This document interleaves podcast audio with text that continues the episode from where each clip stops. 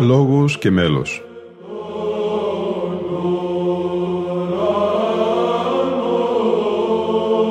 Προσεγγίσεις στη μυσταγωγία της ψαλτικής τέχνης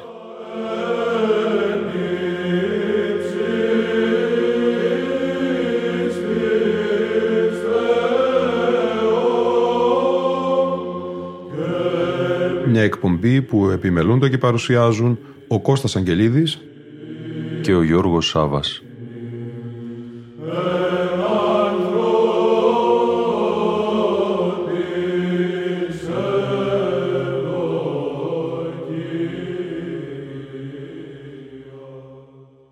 Λόγος εις των τίμιων και ζωοποιών σταυρών Αγίου Γρηγορίου του Παλαμά Ο σταυρός του Χριστού προαναγγελόταν και προτυπωνόταν μυστικός από παλαιές γενναίες και κανείς ποτέ δεν συμφιλιώθηκε με το Θεό χωρίς τη δύναμη του Σταυρού. Πραγματικά, μετά την προγονική εκείνη παράβαση στον παράδεισο του Θεού δια του δένδρου, η μένα αμαρτία αναπτύχθηκε, εμείς δεν πεθάναμε έχοντας υποστεί το θάνατο της ψυχής και πριν από το σωματικό θάνατο που είναι ο από τον Θεό χωρισμός της. Ο Θεός είναι πνεύμα και αυταγαθότης και αρετή και αυτού κατ' εικόνα και ομοίωση είναι το δικό μας πνεύμα. Για να ανανεωθεί και φιλιωθεί οποιοδήποτε με το Θεό κατά το πνεύμα, πρέπει να καταργηθεί η αμαρτία. Τούτο είναι ο Σταυρός του Κυρίου. Πολλοί φίλοι του Θεού μαρτυρήθηκαν από τον ίδιο το Θεό και πριν από τον νόμο, χωρίς να έχει φανεί ακόμη ο Σταυρός. Ο Δαβίδ λέγει «Από εμένα τιμήθηκαν υπερβολικά οι φίλοι σου Θεέ». Πώς λοιπόν υπάρχουν άνθρωποι που ήταν φίλοι του Θεού πριν από το Σταυρό, διότι ενεργείτο σε αυτούς το μυστήριο του Σταυρού.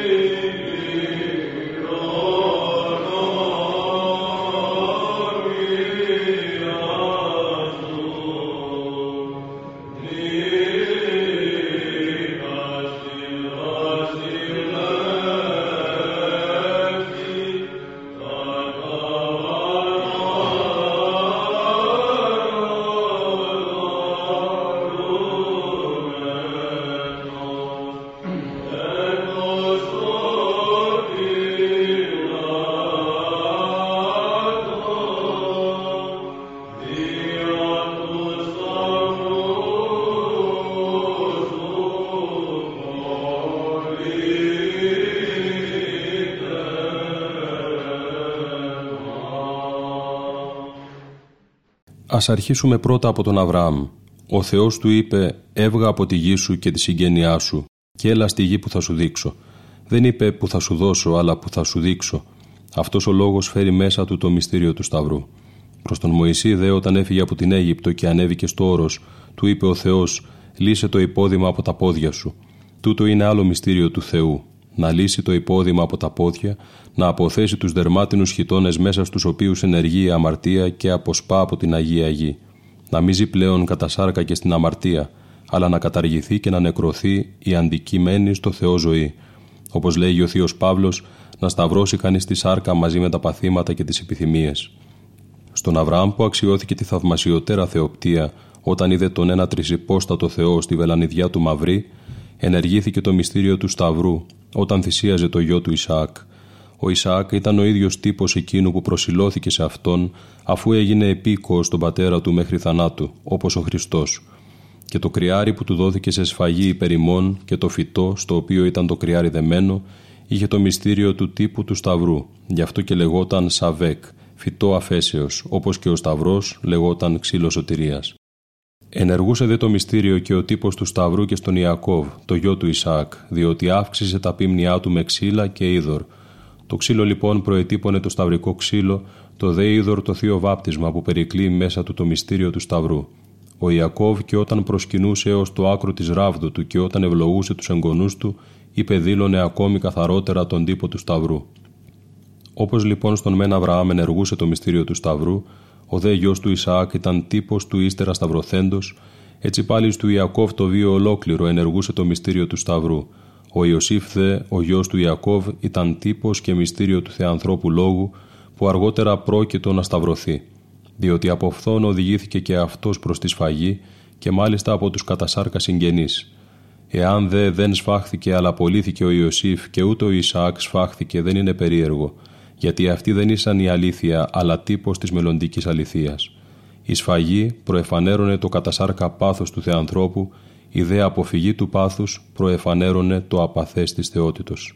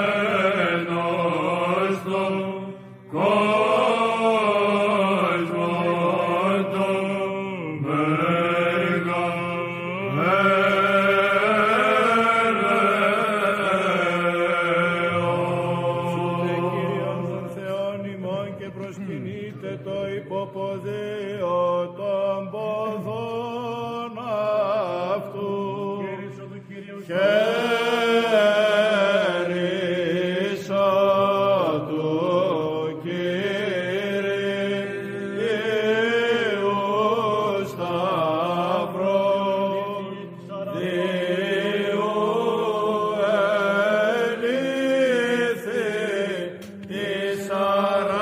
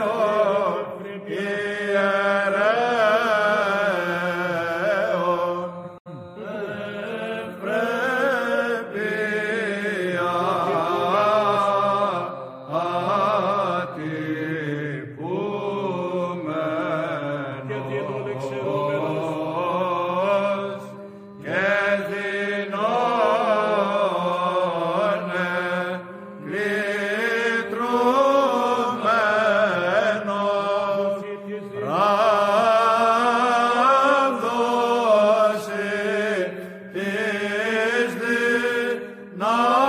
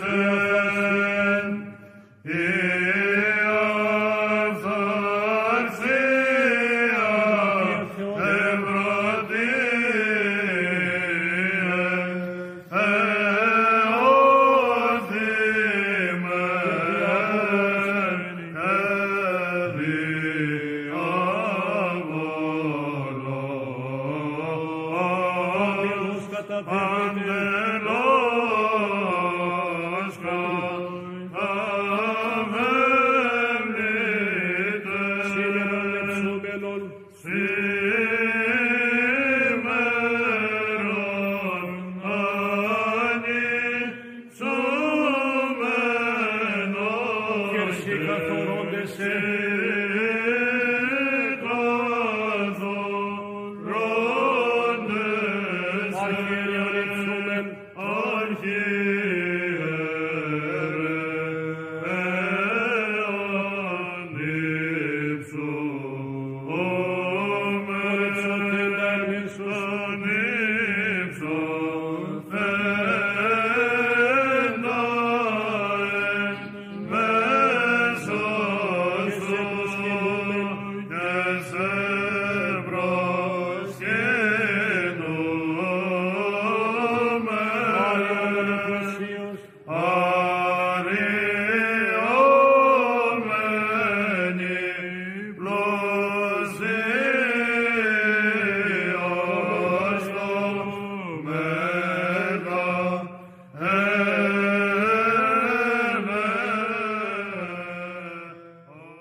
Ας επανέλθουμε στο Μωυσή που σώθηκε ο ίδιος με ξύλο και είδωρ όταν εκτέθηκε μέσα σε ένα καλάθι στα ρεύματα του Νείλου που όπως είπαμε προεφανέρωνε το σταυρό και το βάπτισμα.